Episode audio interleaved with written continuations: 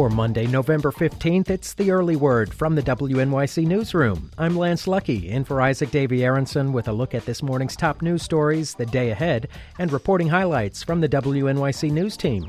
Coming up, Fred Mogul tells us New York will become the fifth state in the nation to ban caffeinated alcoholic energy drinks, or what some call blackout in a can. And Mark Garber says Senator Schumer wants a federal investigation to get the let out of some reusable grocery bags. We'll start with the morning's top headlines just ahead. The Early Word is a production of WNYC Radio. You can support this podcast by making a donation at WNYC.org, where you can also get the latest updates on this morning's headlines on the news page. President Obama is pointing to what he says is a promising step toward peace between Israel and the Palestinians. A new proposal from the U.S. aimed at reviving talks includes a 90 day ban on housing starts in West Bank settlements, but not in East Jerusalem. U.S. officials say Israel's prime minister has said he supports the plan and will try to get his cabinet to approve it. Republicans are still hoping for a permanent extension of the Bush tax cuts for the highest income Americans. But for the lame duck session of Congress that begins today, there's still a Democratic majority in the House, as well as a Democratic president, who's opposed to extending them for the top 2% of earners. So some leading Republican senators say a short term extension of the tax cuts for the wealthiest may be the best they can hope for. A Mexican official says the floor of a resort hotel in Playa del Carmen on the Caribbean coast was hurled through the ceiling by the force of an explosion that left seven people dead, including five Canadian tourists. Authorities think an accumulation of gas caused it. A witness says it left a large crater. Two other Canadians suffered severe injuries and are listed in critical condition.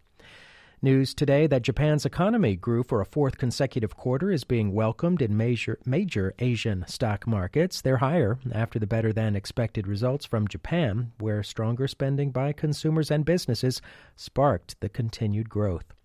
French President Nicolas Sarkozy has appointed a new government after a reshuffle aimed at pleasing his conservative backers before the presidential election in two years. Some faithful allies of the French leader were given top posts in a turn away from Sarkozy's outreach effort to leftists and centrists after he took office three years ago. The trial of New York Congressman Charles Rangel gets underway in the House Ethics Committee today. For weeks, rumors have been swirling that Rangel would step down before the hearing, especially since Democrats lost the majority in the House. But WNYC's Ozzy Paber reports that's less and less likely. What his people say is that his character and his personality will simply not let him do that because he feels he's not wrong. And again, stepping down sort of tarnishes his legacy and after 20 years in congress that's one of the most important things that a lawmaker has is like their reputation and how they'll be remembered in history books that's 20 terms in Congress, 40 years in all. Among other things, Rangel is accused of failing to pay taxes on a property he rented out in the Dominican Republic and for using house stationery to solicit donations for a private fund in his honor. Public school advocates say Cathie Black, who's had a long, successful career as a publishing executive, should not be the city's next school's chancellor. Mayor Bloomberg chose Black to succeed outgoing Chancellor Joel Klein, who had been a corporate lawyer and U.S. Assistant Attorney General before taking the chancellor's job eight years ago. Julie Kavanaugh teaches at PS 15 in Brooklyn and says all the teachers she knows oppose Black's appointment because she has no prior experience as an educator. We go through a legal process to be allowed to be left alone with children.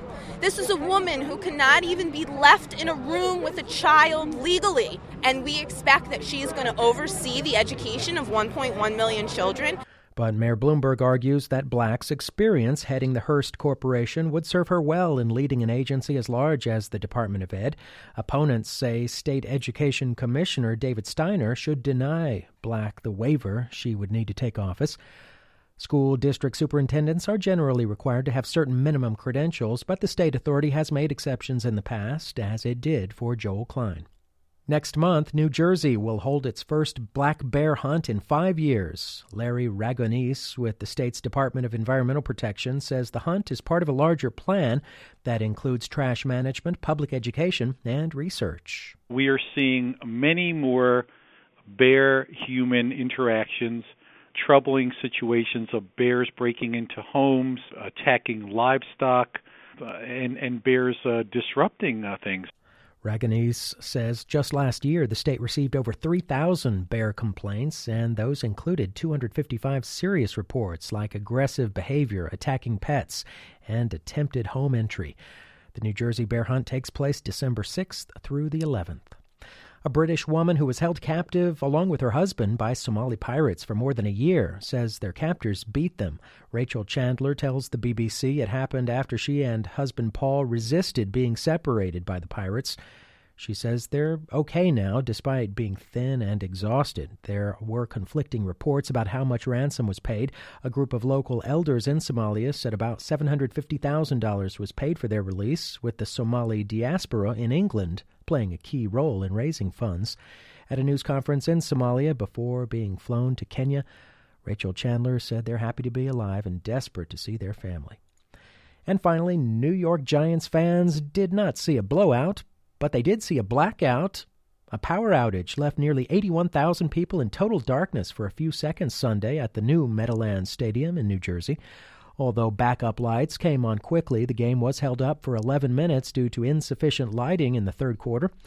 That only further darkened the prospects for the Giants, who had trailed the Dallas Cowboys since late in the first quarter. The Cowboys went on to beat the Giants 33 to 20 giving Dallas just their second win and first under new head coach Jason Garrett in his debut. But things were brighter for the Jets, who eked out their second straight overtime win, beating Cleveland 26 to 20. Taking a look at the calendar this Monday, new member orientation begins for 85 Republicans and just 9 Democrats in the U.S. House of Representatives as the lame duck session gets underway. And as mentioned, the House Subcommittee on Standards of Official Conduct, better known as the Ethics Committee, begins its trial of Congressman Charles Rangel. You can catch those hearings on C SPAN. Governor Paterson will deliver remarks this morning at the High Speed Rail 2010 conference at the New Yorker Hotel in Midtown. The Commerce Department releases a couple of key numbers this morning retail sales figures for October and business inventories for September. And the U.S. Supreme Court will issue at least one opinion this morning, just some of what's happening this Monday. New York is banning a drink that combines alcohol and caffeine to pack what state authorities believe is a dangerous punch. It's called Four Loko, and WNYC's Fred Mogul reports that it's already illegal for sale in Michigan, Washington, Utah, and Oklahoma. It comes in these 23 and a half ounce cans. They sell for about two and a half dollars, and they have an alcohol content of 12%, comparable to four beers, according to the company's website. Some college students have been hospitalized after drinking Four Loko, including in New Jersey, where one school banned it from campus. Over the weekend, Governor Paterson and the State Liquor Authority announced an agreement with Chicago based Phusion Projects to stop shipping the drink to New York. The company says it wants to be known for cooperation, not controversy. An agreement was also struck between the state and its largest beer distributors to stop selling all caffeinated alcoholic beverages until the U.S. Food and Drug Administration reviews their safety. Senator Charles Schumer is calling for a federal investigation to get the lead out of some reusable grocery bags. WNYC's Mark Garber has more. Reusable grocery bags are thought to be a green way to keep the landfills clean, but are they? Schumer is asking the Food and Drug Administration, the Environmental Protection Agency, and the Consumer Product Safety Commission to follow up on a recent report in the Tampa Tribune that health officials are concerned about lead levels in certain types of bags. Schumer says that many of the reusable grocery bags sold nationwide are manufactured in China. And there's some fear that the lead in the bags could rub off on food when the bags are new, but the main concern is that when these bags eventually make it into landfills, they will accumulate and leach lead into the environment. For WNYC, I'm Mark Garber. Symphony orchestras and theaters have been capitalizing on New York's ease with Spanish. Now there's opera.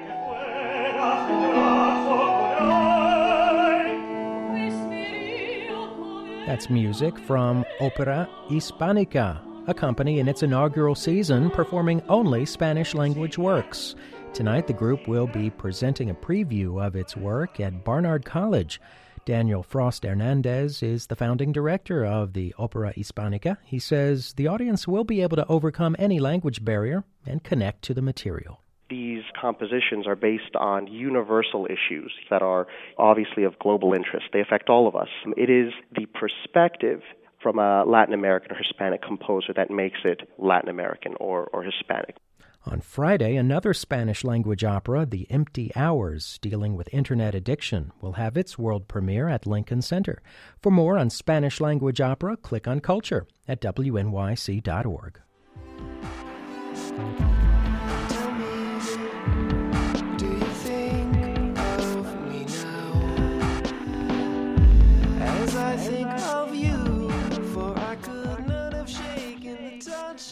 wrap it up with the gig alert and singer songwriter Sufjan Stevens, moving from analog era synth horns towards splendidly layered vocals and interstellar vibes on this track.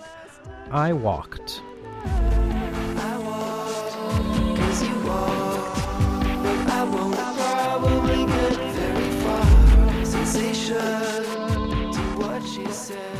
Sufjan Stevens performs tonight at the Beacon Theater on the Upper West Side. You can download this track from his October release, The Age of Adz, on our website. It's on our culture page. Just click culture at wnyc.org.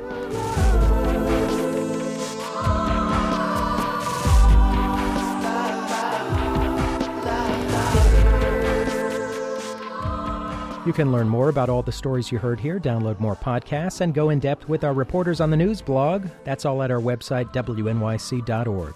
You can hear us there 24 hours a day, as well as on the air at 93.9 FM and AM 820. From the WNYC Newsroom, I'm Lance Lucky. Have a great day.